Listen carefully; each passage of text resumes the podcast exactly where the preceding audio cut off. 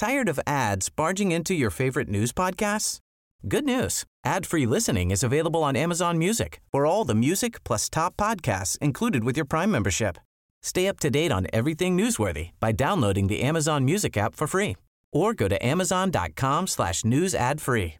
That's amazon.com slash news ad free to catch up on the latest episodes without the ads. If you thought the only way to get a more defined jawline with natural looking results was through surgery, think again. Juvederm Volux XC is a non surgical injectable gel filler that improves moderate to severe loss of jawline definition and can help you achieve natural looking results with little downtime. Even better, this improved definition lasts up to one year with optimal treatment. No maintenance required. Improve jawline definition for a smooth, sculpted look with Juvederm Volux XC. For important safety information and to find a licensed specialist, visit juvederm.com. That's J U V E D E R M.com. Not for people with severe allergic reactions, allergies to lidocaine, or the proteins used in Juvederm. Common side effects include injection site redness, swelling, pain, tenderness, firmness, lumps, bumps, bruising, discoloration, or itching. There's a risk of unintentional injection into a blood vessel, which can cause vision abnormalities, blindness, stroke, temporary scabs, or scarring. Talk to a licensed specialist to find out if it's right for you.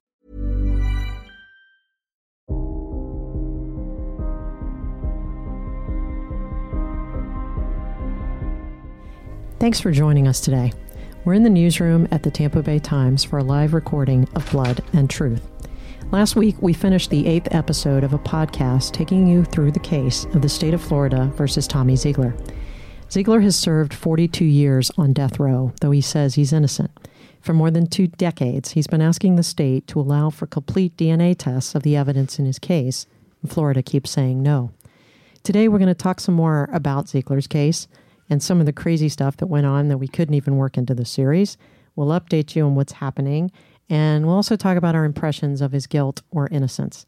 I'm Maria Carrillo, the enterprise editor here at The Times. To my left is Leonora LaPeter Anton, the author of the series and the reporter who's been narrating the podcast. And to my right is Gabrielle Calise, a digital reporter and producer here at The Times. She's going to be looking for your questions, which you can add to the comments throughout the live recording. So we're going to start by having Leonora update what's happening with Tommy's case.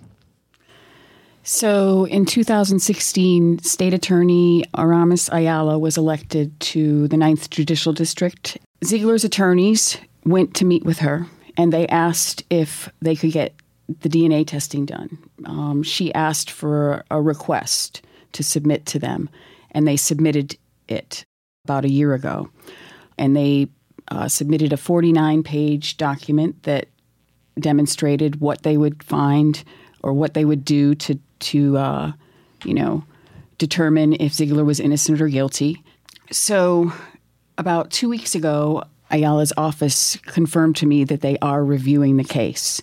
And towards the end of last year, Ayala established a conviction integrity unit. And she says that this case is now being reviewed as part of that particular unit. And this is like his Hail Mary, right? Because this is like he's been denied all through the court system. So uh, Ayala, who is now the state attorney in the same county that prosecuted him, um, I guess what his lawyers are hoping is that she'll say she'll support the DNA testing because prosecutors have been battling it all these years. So he's never really had he's never had a prosecutor support DNA testing, and that's what this pitch is. Yeah. Um, before Ayala, there was Jeff Ashton, and he opposed it all the way. And Ayala beat Ashton in a Democratic primary in 2016. So they're hoping that maybe she'll allow them to do the DNA testing. She has not agreed yet, but they, they want to do the DNA testing at their own expense, too. That's another right. aspect of this. Uh, the other thing about it is that, you know, I, I think that the thing that, that entices us about the Zeigler case is that we don't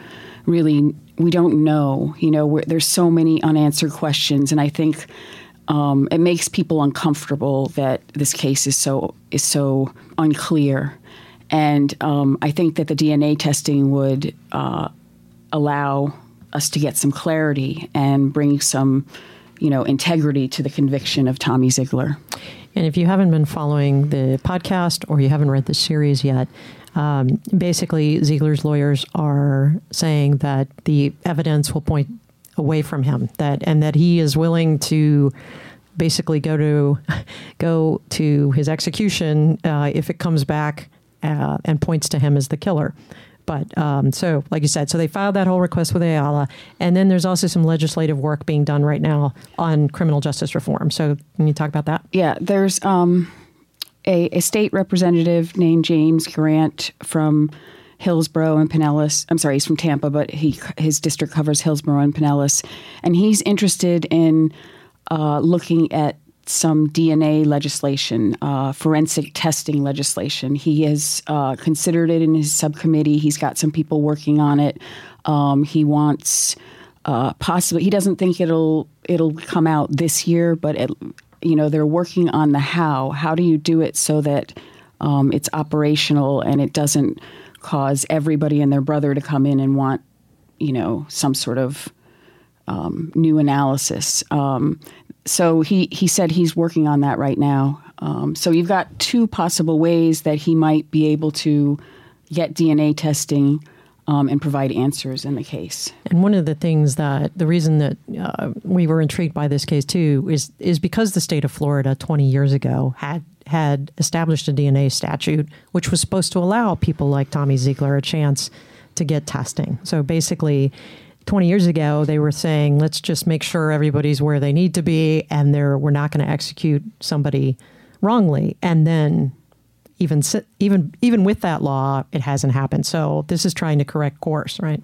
Right. I mean, we found 19 people on death row who have not been able to get DNA testing, um, you know, at all. Zero.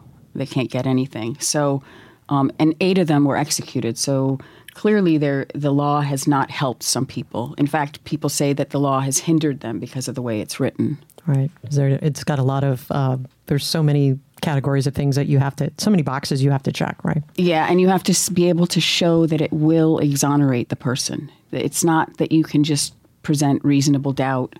It's that it will exonerate the person. So let's talk about whether he's guilty or innocent. Like, so, I mean, obviously, Leonora and I have had this conversation over the months as we've been working on this series. And, well, you go first. what's, what's, your impression? I mean, like, obviously, uh, you know, with, with this is this is all hindsight, right? It's um, this crime occurred in 1975. The jury uh, heard the trial in 1976. Um, you're talking about the science back then. You're talking about the way that cases were investigated back then. Even even the speed of the trial back then, it went six months, and and he's on trial for a quadruple murder. So, but um, okay, your thoughts? You've met him. You, you know, you've got a chance to talk to him and kind of judge his sincerity. Yeah. So, um, I I believe there's enough t- to justify reasonable doubt. I, I will say that. Um, I don't know everything. There's so much that I don't know. Um, and so as a result, I, I, you know, I can't tell you 100% he's innocent. Um, but I do know that I think that there's enough reasonable doubt. And the 1970s science that was used to convict him, you know, is just completely outdated. And I think that he should be able to test the evidence. And I also think that there's, you know, um, you know, uh, there's, um, you know, no governor has has wanted to sign Zeigler's death warrant in 30 years. No governor has felt comfortable signing um, Zeigler's death warrant, and yet there's no way to evaluate the evidence in full um, because of the way the just justice system is set up. So you're in this sort of quicksand where you can't get out of it and you're stuck. And right. I just think that, um, you know, um, I think there's too many contradictions. But in terms of saying he's 100% innocent, now there are people who think he's 100, 100% innocent, like Lynn Marie Carty, a private investigator. She believes she's found another person who she thinks is guilty of this crime, um, and that would be Eunice's brother and Zeigler's brother-in-law, and Ray McEachern. He's another supporter of um, Zeigler's, and he believes 100% that he's innocent based on what he's reviewed. Um, I just feel like there's so many things that I don't know. I remember um, Ralph Hadley, the attorney in the case, told me that um, or said at one point, you know, that, you know, you have a thousand pieces in a jigsaw puzzle and, um, you know, it only takes 500 of them to get a conviction. Well, the reverse is, tr- is true, in my opinion, too. If I don't have all the jigsaw pieces, I can't say he's innocent. So I feel like we need the DNA. I feel like that's the missing piece of the puzzle. Um, when we were working on this series, and um, you can, of course, you can read the whole series at uh, tampabay.com slash blood and truth. You can listen to the podcast. But one of the things we did was um, we wanted to illustrate the prosecution's case. So we actually, as you, as you, as we went through it, we sort of like, this is why they turned their attention to him. And it's, and it's perfectly reasonable at the time because um, there were people, witnesses coming forward and, and raising questions about his behavior, and, and there's a life insurance policy. And so, like, you know, okay, here's the case against him. But as Leonora says, so what's happened in these last 40 years is people have kept picking away at it and finding other, I, you know, witnesses that night and sort of poking holes in, in what went on. And, and yeah, it's like I, we were, we were, we were we'd be sitting there talking about it like if we were on the jury today, could we have convicted him or would we have some kind of reasonable doubt? And I think there's some reasonable doubt. And so you think, well, the blood evidence, the DNA evidence, the fingernail scrapings, the prints on the gun, if as these scientists are telling Leonora, they could get in and really kind of paint a picture of what happened. Why wouldn't we want to take that picture? And I think you found even people who think he's guilty agreed with that right? Yeah, definitely. E- even the like, except for the prosecutors. Except for the prosecutors. Yeah, um, they don't think it's necessary. One one other thing is that you know we in Florida, uh, one of the new ways, one of the things that has been suggested is that we need some sort of um, you know wrongful conviction commission to look at these cases, and that um, you know there are another way is conviction integrity units and um, Aramis Ayala has created a conviction integrity unit. In fact, she's one of the three, I think, state attorneys that has done that, um, including one in Jacksonville and one in Hillsborough County. Um, and uh, the conviction integrity units, um, you know, can look at these old cases. It's a way to get your old case looked at from the all of the evidence because the court system doesn't allow you to look at all the evidence in one place once years have passed.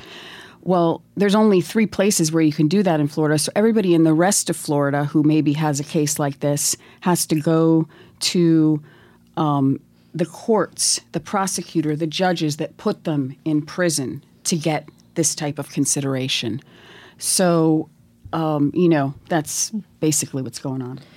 Um, so let's talk a little more about the the prosecution and, and you know the case over the years. So um, again, if you haven't read it, uh, the series, what uh, what was what's been happening over the years is that Tommy Zeigler's supporters or his lawyers will pick at one particular thing, and then the courts will say that that one thing isn't enough to overturn this case or to get him exonerated. And what they feel like is that over the years they've never been able to paint a, put all those pieces together. The, the puzzle is a good analogy. But then the another interesting part is that at trial the prosecution's uh, case kind of had a theory about how things happen and what went on. And then over the years, as the defense keeps poking at things, the prosecution kind of changes the the, the way things happen. And so, um, a couple of examples you, you have, of course, we, we did mention the raincoat. Um, in one hearing, suddenly Tommy Zeigler was supposed to have been wearing a, a raincoat, and that was never something that came out at trial. Mm-hmm. Um, and then you talk about like the fingerprint on the tip of the rubber glove, right? Right. So talk about that. So so back at trial, the prosecutor suggested that Tommy Zeigler grabbed his father-in-law Perry Edwards Sr. in a headlock and um, and smashed him over the head with a, a, metal crank, and that that was how he got all this blood under his arm and on his shirt, and that it was his father-in-law's blood. Hmm. But in 2001, Zeigler was allowed to get preliminary DNA testing that showed that a couple of places where they tested, based on a scientist's recommendation, a couple places they tested did not have his father in law's blood. So now that theory that was presented to the jury at trial isn't accurate. So the next thing that happened, um, Jeff Ashton became the prosecutor on the case. And let, let me see, where did it go? Okay.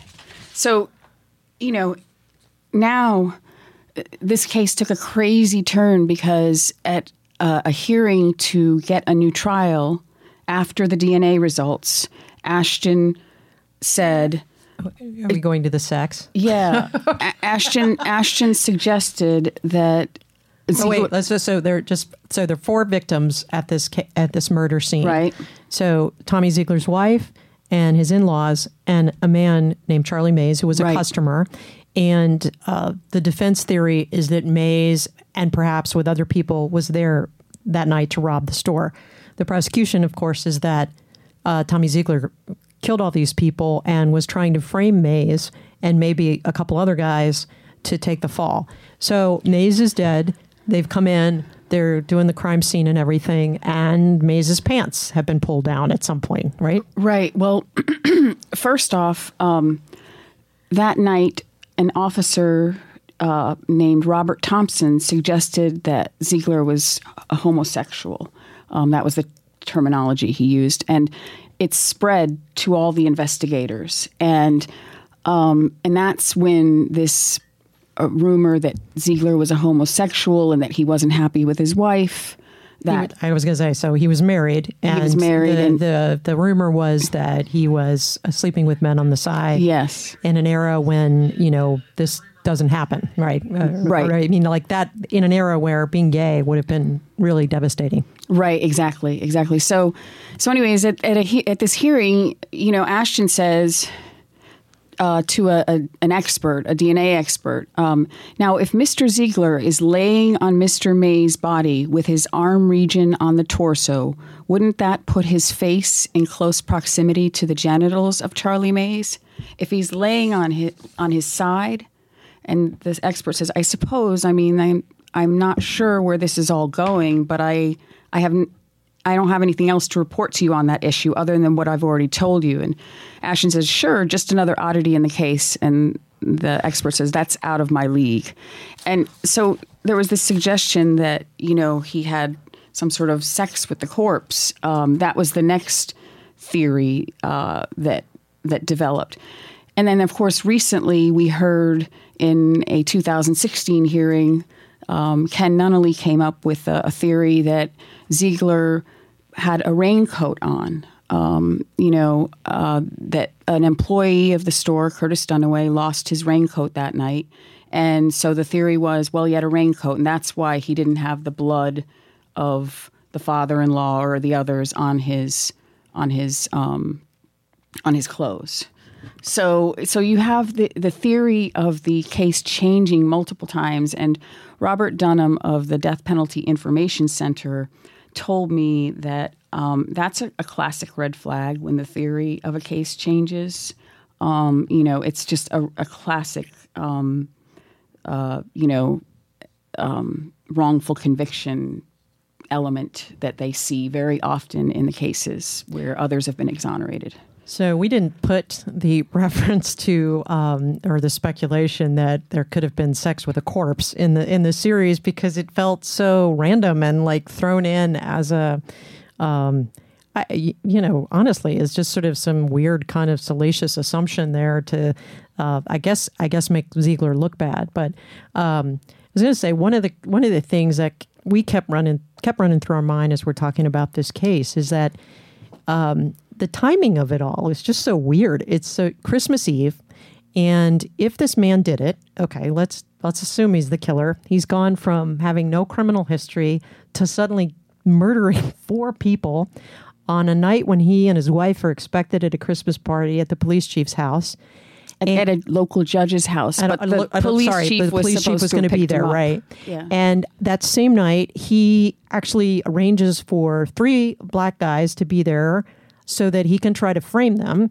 And one of the theories is he takes two of the black men out to a orange grove to shoot the gun so he can get their fingerprints on there, and then brings them back. And how he's supposed to manage these three men while also killing his family. It just seems, and then and then like, uh, and then it turns out that the fingerprints are actually wiped down. So I, I, I don't know. A lot of it just seems like could this, and that was all supposed to have taken place within two hours, right, or an hour and a half. I mean, like, Yeah. and so I don't know. And then there was, you know, there clearly there were the police initial reports didn't always match up with what was later the testimony there was. Um, obviously, it was a crime scene from the 70s, so people are walking through it, and it's not it's not the standards we use today. Um, yeah, you know, one of the things about the blood is that so back in the 1970s, um, when this crime occurred, we were able to determine if somebody if a blood a, dro- a blood droplet was a positive or O negative or whatever. Um, but the only thing that was done in this case was to determine if it was A or O. So blood was never tied to any individual in the case. Um, and it, like so, even to that, the the, the science of the day could not. Like, they didn't do this. They didn't do all the science they could have done even back in the day. Exactly. And so theories were developed based on not knowing whose blood was whose. And and today experts say that's a big no-no. You need to know whose blood is whose before you can develop a theory. Um, so yeah, the other little detail about Jeff Ashton, he said at another hearing, he introduced another little detail. Um, he said uh, in in the same hearing, he said, or in a DNA hearing, he said Tommy Zeigler is on death row because in the in the furniture store, the police found the tip of a latex glove that had been severed from the rest of the glove, and in that fingertip was the fingerprint of the defendant. And that after and that that night, after all of these events, he had an injury on his finger. Well, the FBI did a test of that that severed glove tip, and there was no fingerprint. So things like but this was at a hearing where he just stood up and is telling the judge things and it's being entered into record as if it's true. Correct. Now i asked ashton about that and he said they're not going to listen to me. They're going to look at the original record. But still you know you're introducing inaccuracies into the record and so he didn't fight did he he didn't disagree that it was inaccurate or he just did, did he, he even remember it that well? I mean he had i don't remember if he remembered it that well you know, he said what we do know is that the fingerprint was not Zeigler's, and um, so yeah. So um, we have a couple comments from readers. I'm just going to take a break so we can, um, you know, see Jump how in. people are weighing in. Okay. So first of all, uh, someone says hi from Sydney. Thank you, Stan. Um, Dahlia wants to know why are they denying it. I think that's a great question. It's a thing that has come up a lot. Sure. Um, so the reason that they're denying it is because the state's DNA law says that in order to um, allow DNA testing, the results have to exonerate the person. So, for example, if you raped somebody um, and it shows somebody else's DNA there, well, we know for sure that that's the that that they have per- the wrong the person guy, that yeah. they have the wrong guy. But when it's reasonable doubt, when when the blood is only going to show reasonable doubt, as in this case, well, did he have blood on his shirt? Did he not? That kind of thing. The the the law requires it to be dispositive, and so that's why um, you know. I think some people think cases like this, where you know we don't know, and uh, we should be allowed to test the blood and and, and evaluate it, um, you know, and and consider the reasonable doubt aspect of it. Um, but the state law doesn't allow it, so that's why. And of course, the prosecutor's fighting it, says it isn't needed. The judges agree.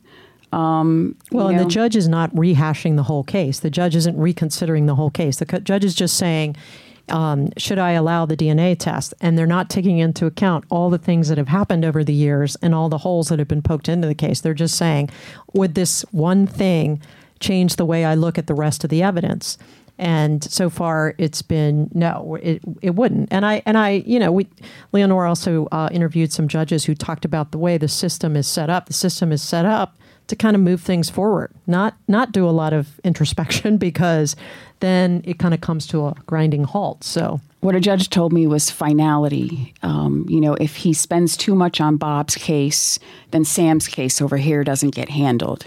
So there has to be an end an end game for cases, and we can't keep going on and on and on forever. So the system is not set up. To, And then Zeigler's supporters and his defense attorneys, of course, and people like the Innocence Project will argue that if they tested the DNA, they would look at all the other evidence differently.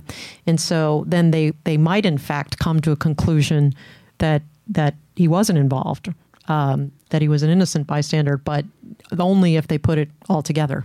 I mean, I, I, I, the, I have a, I got a copy of the proposal that Zeigler's lawyers submitted to um, Aramis Ayala for consideration, and it tells exactly how they think um, they would be able to show him innocent completely based on the results. And I can go into that right now if you want me to. Or do you want to keep, keep Well, going? Let's go with then. I do want to hear that, but what happens if they do find him to be innocent?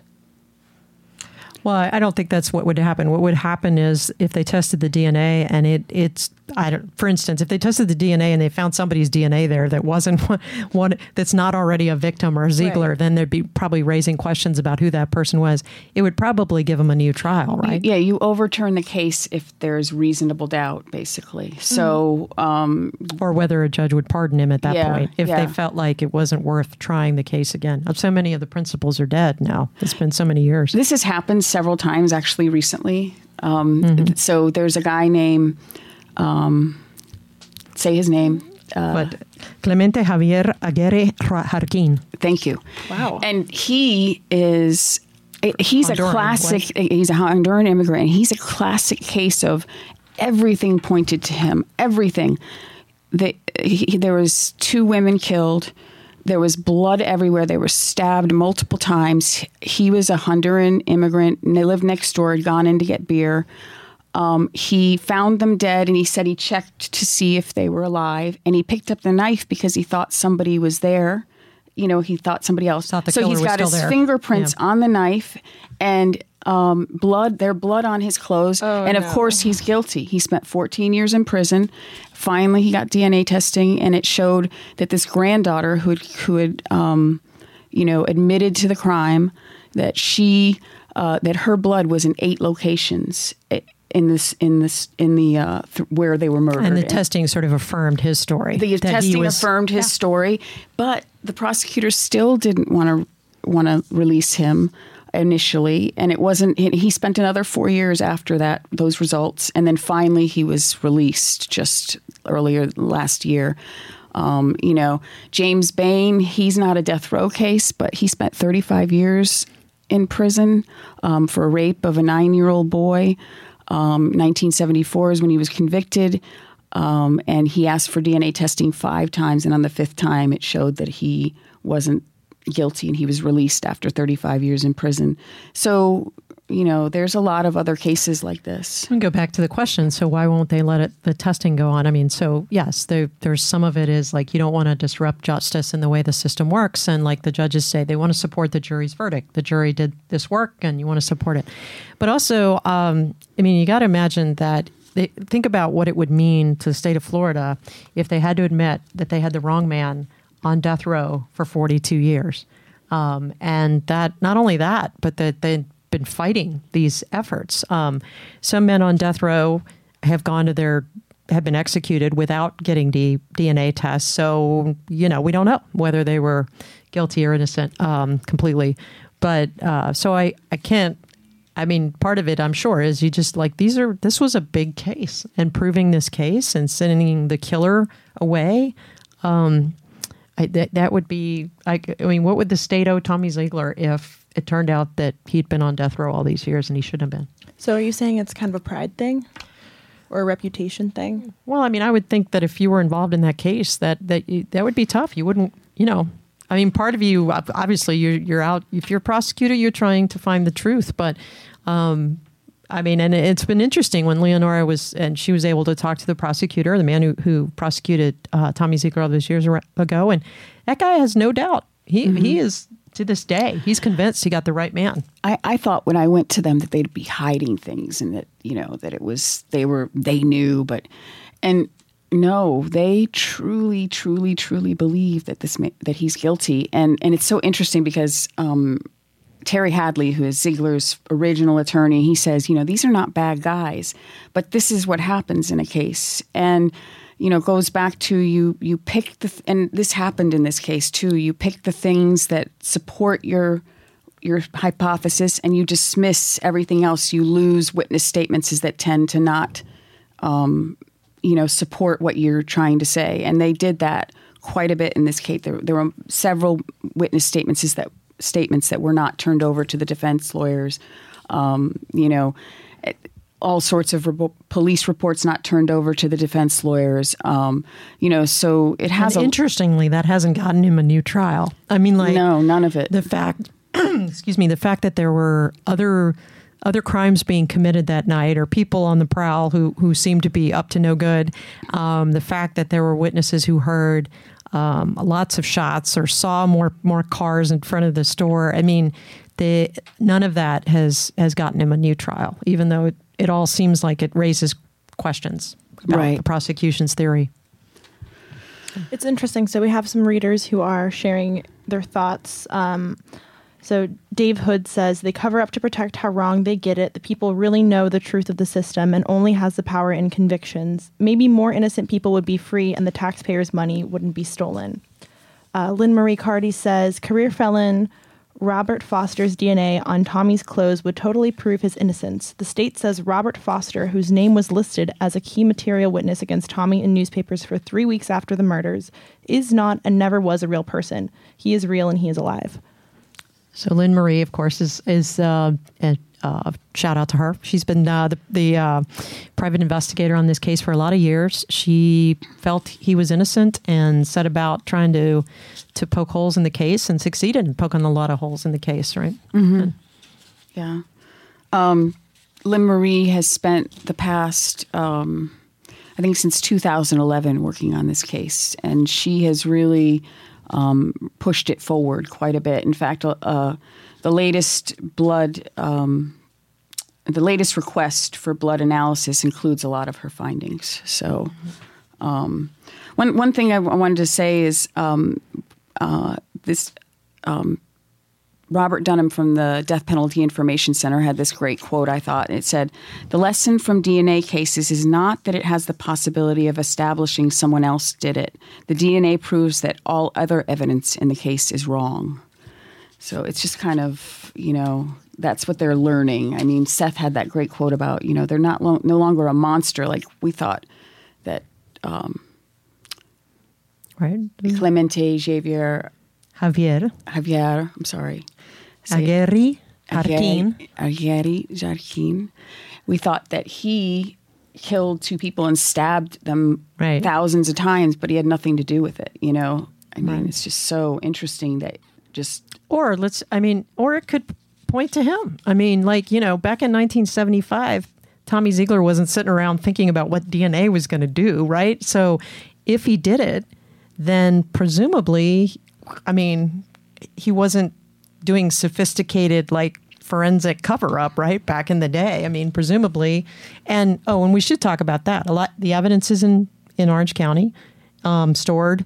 Uh, and the experts that you've talked to have said it should be okay. They're like they take into account that it's been all these years, um, but everything's been held on to. So, right there's fingernail clippings. There's clothes. Um, each victim's blood sample is there. Um, you know, it, it it they could get some answers from that evidence, but they're you know so far they've been told no. Um, their new, do you want me to go into their newest proposal uh, right now, or Sure. or do you have somebody that?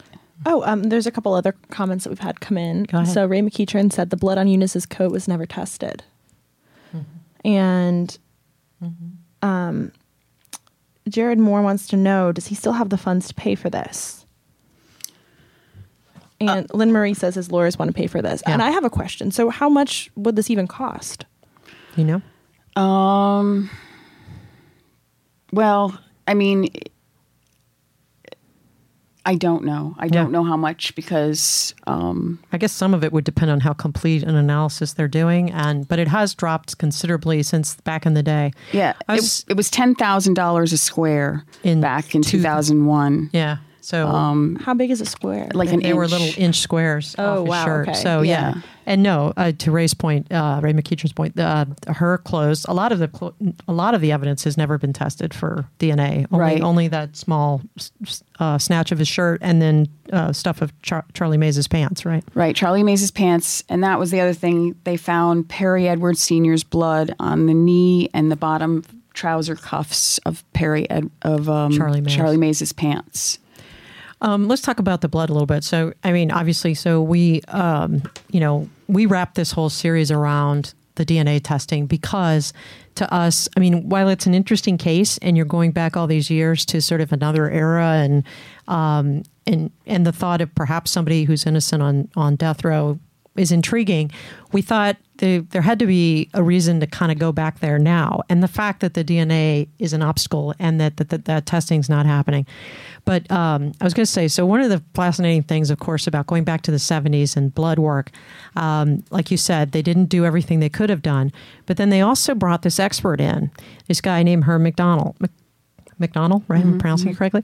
And he was he in the 70s, in the 80s, all the way up through the O.J. Simpson trial. He was a big deal. He was like writing books. He was calling himself the Sherlock Holmes of, you know, blood work. The Galileo, The of, Galileo, yes, of blood of what was it? The Galileo of blood, Yes. something like that. um, so, and it was all based on like he could walk into a room, allegedly, look at all the splatter, and decide what happened in that crime scene. Well, so you fast forward all of these decades later, and you've got all these groups, that, you know, the all the people who are kind of coming forward with expertise and saying that's not science.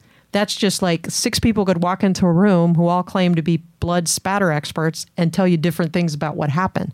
So he was a big deal in trial and you had like one of the jurors talk to you about like how much he meant in terms of convincing her that this is what had happened. And then it turns out all of that is bunk now. That's what people like they've it, his work has just been totally debunked. Well, um, in 2009, there was this report that that um, criticized not only blood spatter analysis but um, hair comparison analysis, all the you know bite mark comparisons, um, and so uh, you know actually um, MacDonell started his blood spatter analysis way back in the early 1970s. He's one of the first, and he actually is responsible for spreading it around the country. He trained hundreds of people, including the detective, the young detective.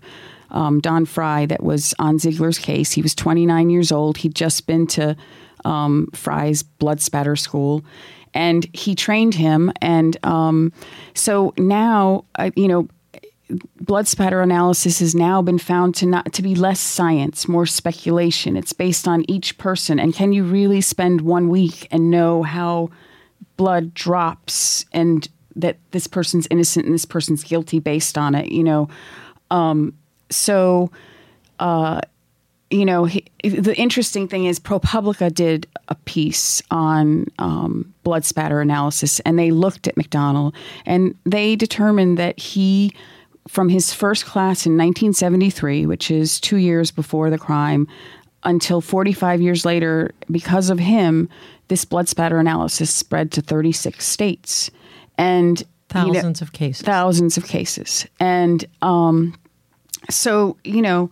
Um, and, and and of course he's you know he's still there he's 90 years old i couldn't get a hold of him but he he didn't want to talk to you no um but he you know so um, but MacDonell MacDonell was a key aspect of this, and right. So blood spatter analysis is now sort of off the table. You know, is that really accurate what he said? And you know, it, And keep in mind, I mean, I think we had to keep reminding ourselves. I think it's easy now. Everyone thinks of a murder scene, and you think, well, immediately there's going to be forensics and there's going to be all this work done.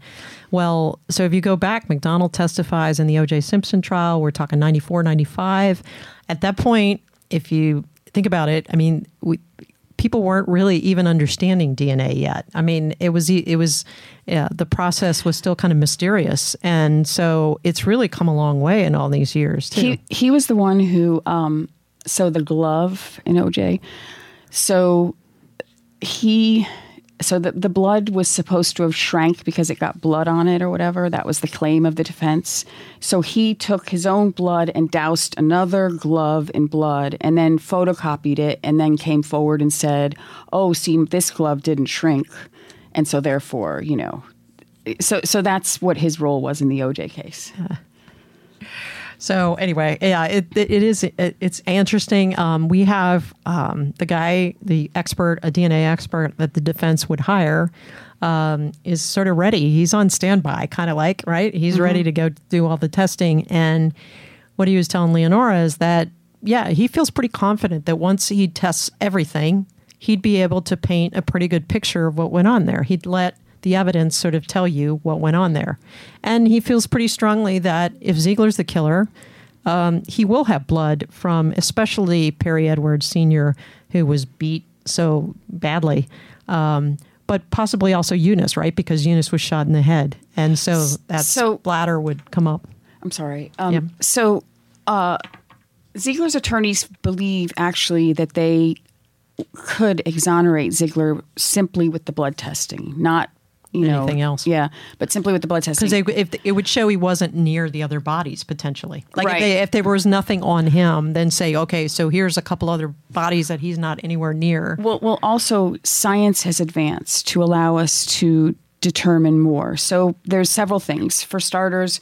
Um, you know, Perry Edwards Sr. was shot at close range. Um, some people say as close as two inches, as far as I think six inches you know, and that produces backspatter. Um, it the bull, you know, it it it's even if it's not going to produce big droplets, it's going to produce a very fine mist. Okay, and it's going to be on the killer. Um, and the same with Eunice Zeigler. She was shot, I think, three to six inches away from in the back of the head, and her blood. They found her blood on the wall behind, and she's gonna. She's that that person's killer is going to have blood on them. Um, and then you have Z- Eunice Zeigler's uh, herringbone jacket.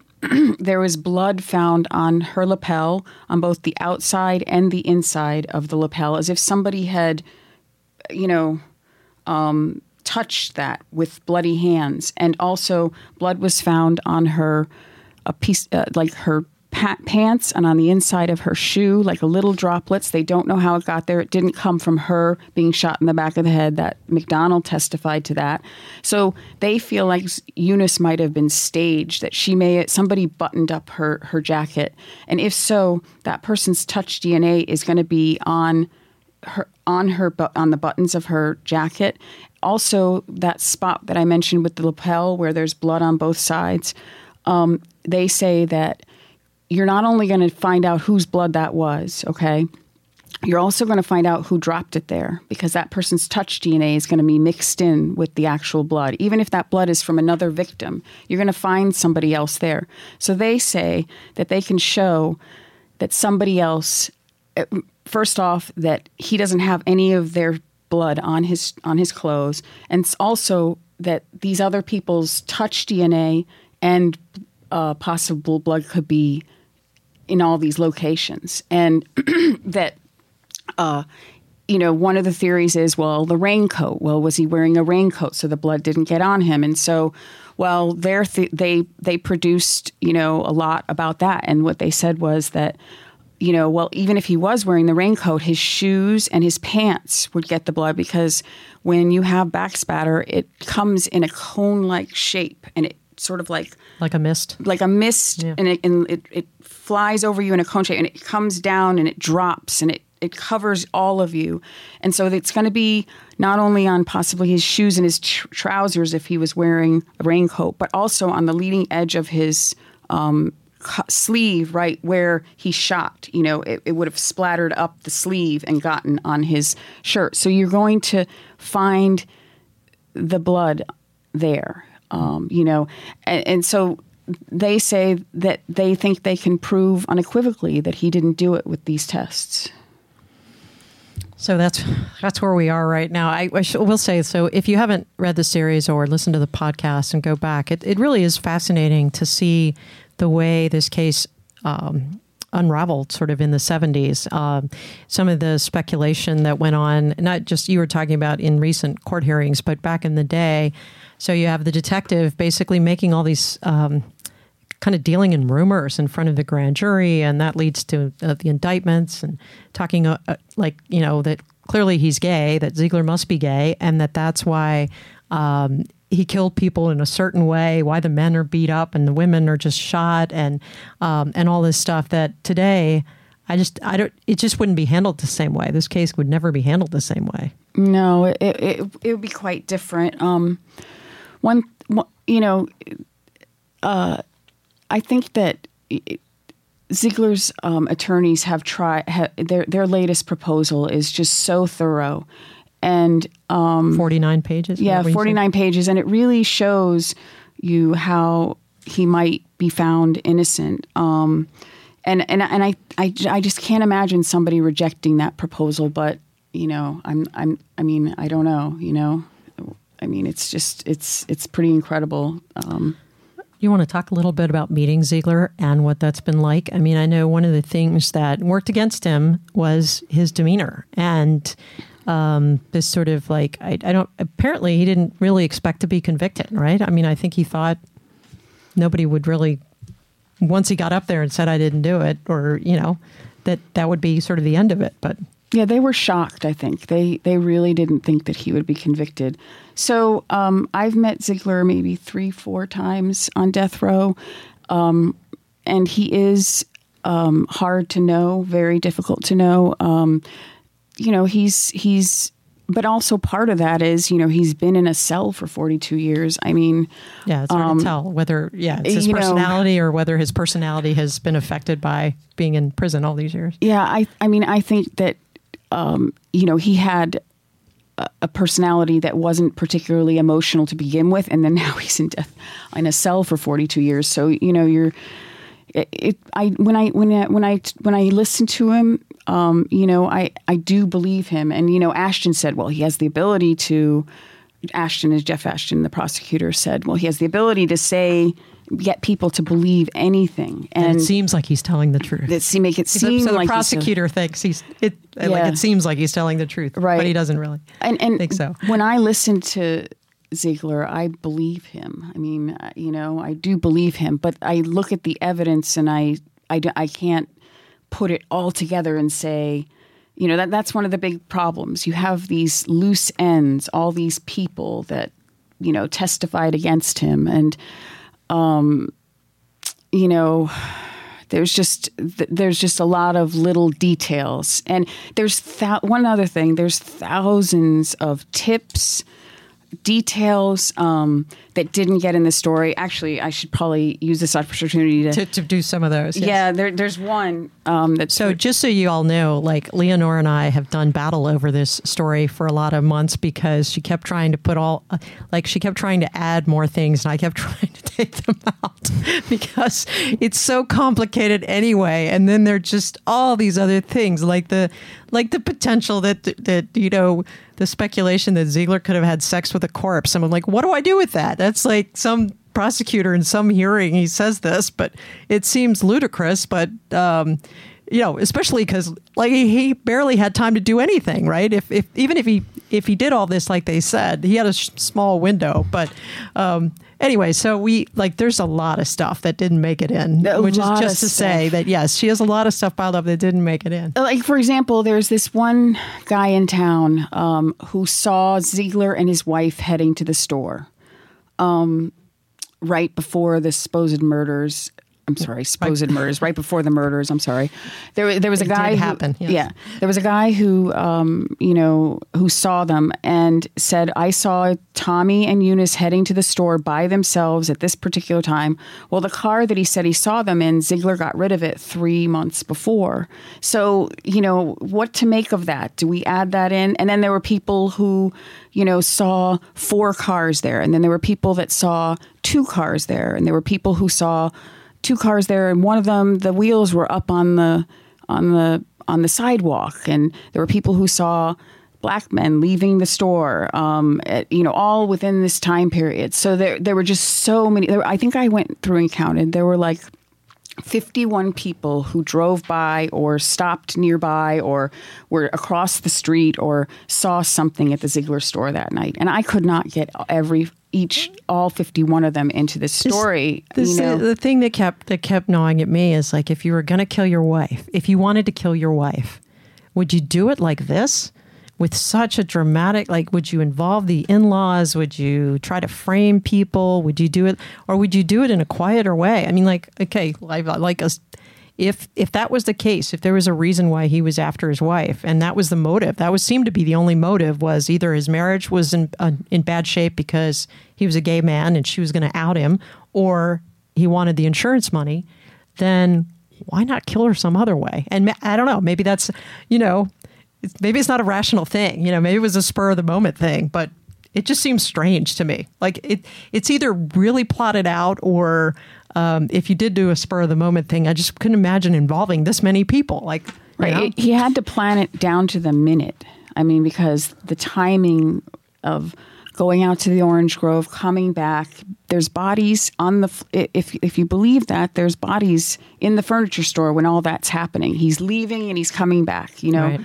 um, it it there's a lot that doesn't make sense. Right. Um, but here's here's an interesting an interesting tip. So tons of these came in. So apparently, um, I think it was let's see in January. So very early January. This is like le- just two weeks after the um, the murders, uh, somebody calls a man named Nathaniel Brown calls. Um, let's see, I guess Zeigler's attorneys and says, "I know something." Okay, so Zeigler and his cousin go to meet.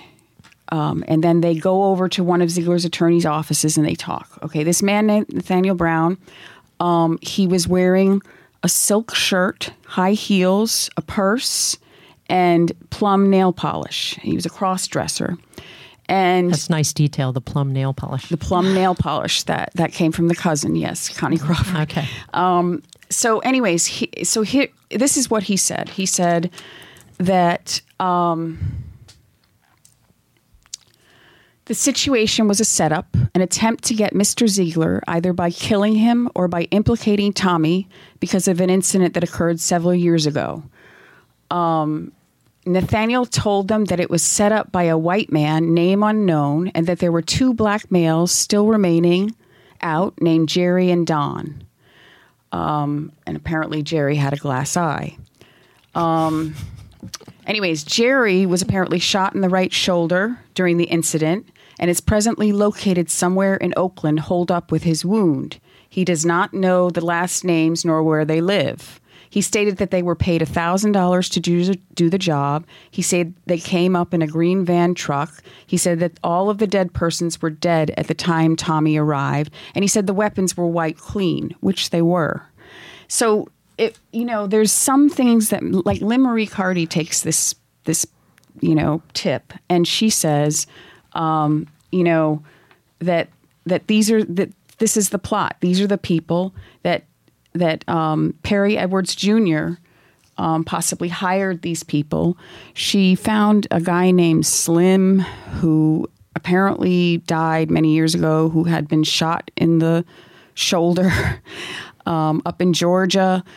Um, you know, it's just it seems to parallel things. It seems to not be quite right, but something seems. So Nathaniel Brown just disappears, and he's on the witness list. And Zeigler's lawyers say that the prosecution told them that he had died in a shootout, um, but Lynn Marie found that he died actually in 2010. So he kind of just faded, and his tip mm. faded, and but it's just like all little things like that. You know, there was tons of these types of tips tons of them. We have a couple more comments to, to read. So, Lynn Marie did say Mary Stewart did have a glass eye. Ray says the prosecution tried to get a man to testify that he was Tommy's lover. He refused and was then prosecuted for oh. murder and oh. acquitted.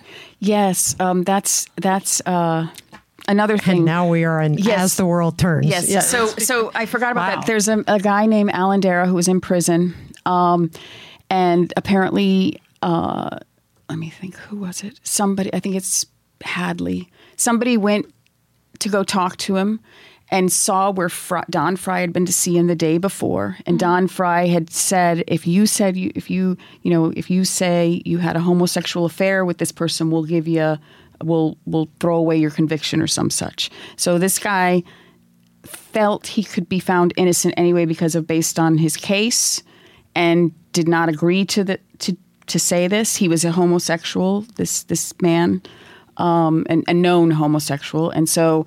Uh, and and refused to do it. But then he told Tommy's lawyers about this.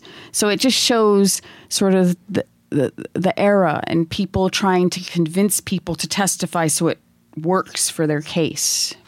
This is like you were saying too. I think like Ed Hadley's told you that people kind of latched onto a theory and they didn't let go of it. Like you know they they thought there was a rational explanation for this crime, and with Zeigler at the center of it, and then just wanted to kind of keep, you know, beating that drum and not opening their uh, opening up the, the the assumption there might be something else that went on here. But there, there's a lot about how you you get.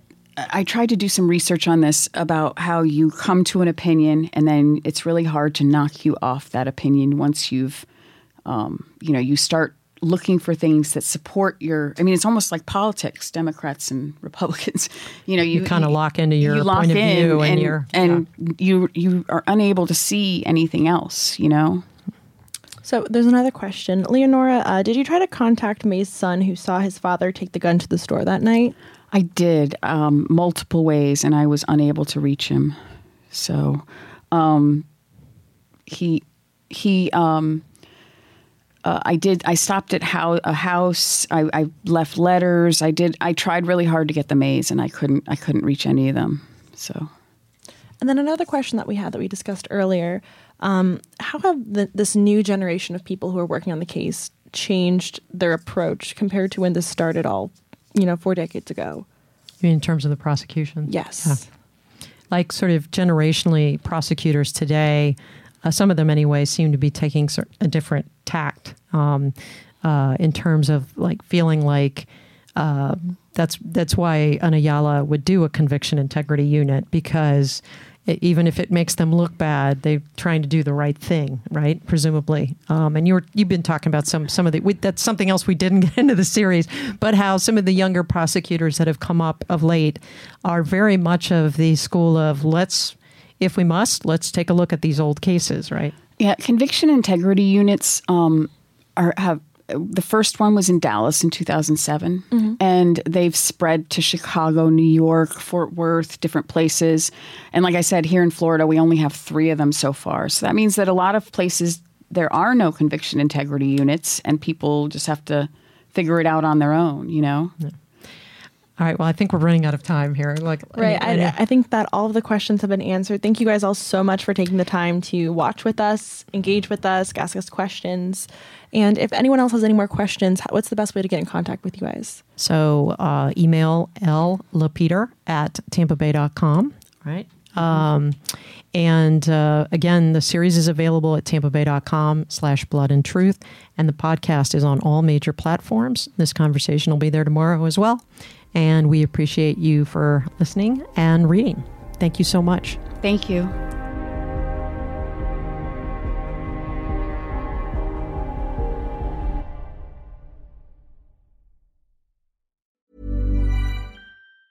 Tired of ads barging into your favorite news podcasts? Good news. Ad-free listening is available on Amazon Music for all the music plus top podcasts included with your Prime membership. Stay up to date on everything newsworthy by downloading the Amazon Music app for free or go to amazon.com slash news ad free. That's amazon.com slash news ad free to catch up on the latest episodes without the ads. Spin your passion into a business with Shopify and break sales records with the world's best converting checkout. Let's hear that one more time the world's best converting checkout. Shopify's legendary checkout makes it easier for customers to shop on your website, across social media, and everywhere in between. Now that's music to your ears. Any way you spin it, you can be a smash hit with Shopify. Start your dollar a month trial today at shopify.com slash records.